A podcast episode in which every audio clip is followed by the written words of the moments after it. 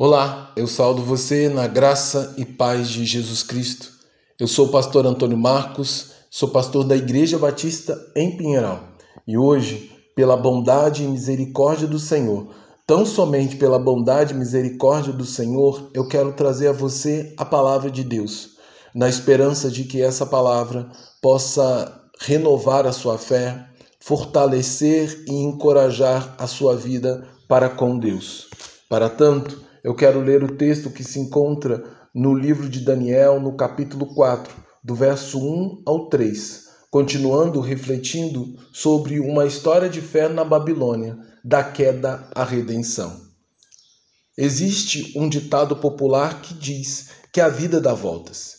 E a vida do rei Nabucodonosor estava prestes a dar uma volta que ele nunca jamais poderia imaginar o rei sairia de sua riqueza, poder e conforto do palácio real para viver um longo período de completa miséria, humilhação e desprezo, onde ele seria abandonado pelos homens e desprezado por todos aqueles onde ele havia reinado.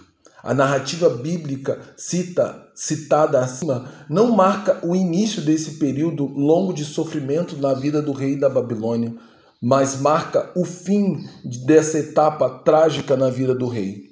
Até mesmo um leitor mais distraído é capaz de perceber a dura evidência que Deus tinha uma exigência a fazer na vida do rei Nabucodonosor, uma lição a lhe ensinar e uma intrigante pergunta a lhe fazer antes que o seu relacionamento com o rei ocorresse de uma forma completamente diferente do que for até ali e finalmente Nabucodonosor pudesse ter um relacionamento estável e frutífero com Deus, no qual o rei não precisasse mais de intermediários para conhecer a vontade de Deus e a sua vontade e planos para o seu reino e para a sua vida.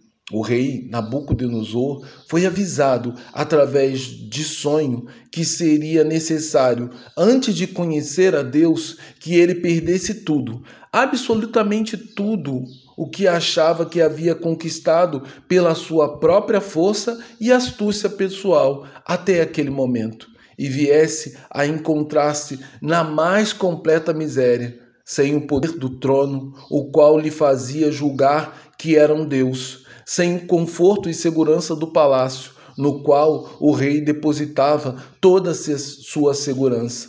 Na sua árdua e dolorosa lição, Nabucodonosor viveria como um animal, comeria o capim e viveria com os animais selvagens, de forma que seria completamente esquecido pelos homens, até que novamente o Senhor se lembrasse dele e restaurasse a sua memória e sua condição de rei diante dos homens.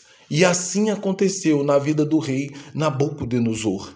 E finalmente ele aprendeu a lição que aparece claramente por três vezes no capítulo 4, no versículos 17, 25 e 32, que lembrava insistentemente o rei numa única frase: O Altíssimo tem domínio sobre o reino dos homens e dá a quem ele quer.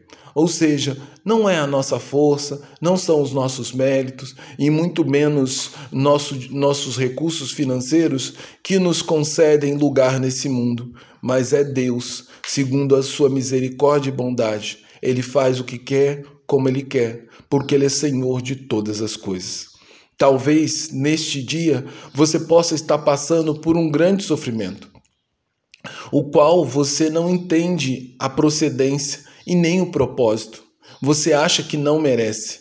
Mas esse momento difícil e de grande luta e amargura pode representar, na verdade, uma, uma grande e especial oportunidade de você conhecer o Senhor. Uma oportunidade dada por Deus primeiramente para entender aquilo que o apóstolo Paulo destacou na carta aos Filipenses, quando disse: Pois é Deus quem efetua em você tanto o querer quanto o realizar, de acordo com a boa vontade dele, diz Filipenses 2, versículo 13. Portanto, nada do que somos ou que temos é fruto do nosso mérito, mas é fruto da graça e misericórdia de Deus para com as nossas vidas. Assim, que sejamos humildes para reconhecer nossa dependência de Deus.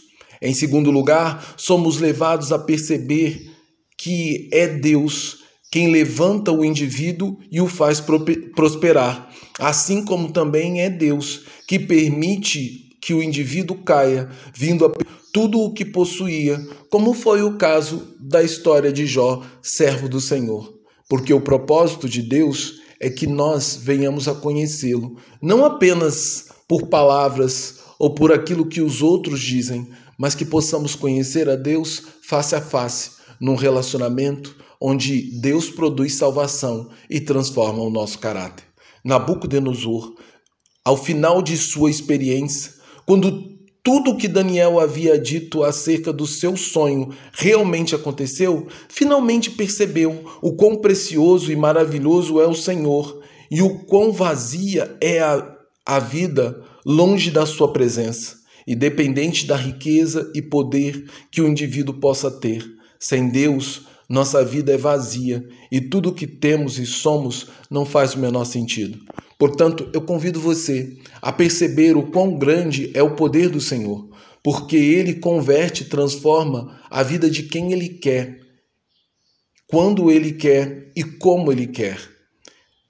De maneira que possamos depositar toda a nossa confiança no Senhor e na força de seu poder.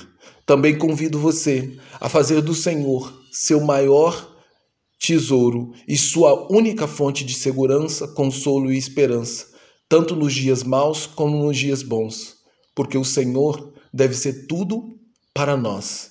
Assim, minha oração é que possamos aprender a lição que o Senhor nos ensina, de maneira que não precisemos passar pela amargura do sofrimento para aprender a obedecer e a oferecer um louvor correto e verdadeiro a Deus, como Nabucodonosor finalmente ofereceu. Que o Senhor seja o nosso respirar, que o Senhor seja a nossa esperança, seja a nossa fonte de consolo, que o Senhor seja a inspiração para levantar e a fonte de consolo e segurança para dormir. Que o Senhor seja o nosso tudo.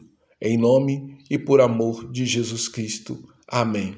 Agora, que o amor de Deus Pai, que a graça do Deus Filho e o consolo do Espírito repousem em nós, de maneira que o Senhor seja a nossa única fonte de socorro e o nosso maior tesouro, para que então, no sofrimento, possamos nos agarrar no Senhor e na alegria possamos louvar e nos regozijar na Sua presença, porque o Senhor é bom e o seu amor dura para sempre. Meu desejo é que você possa conhecer esse amor e que você possa desfrutar desse amor. Em nome e por amor de Jesus Cristo.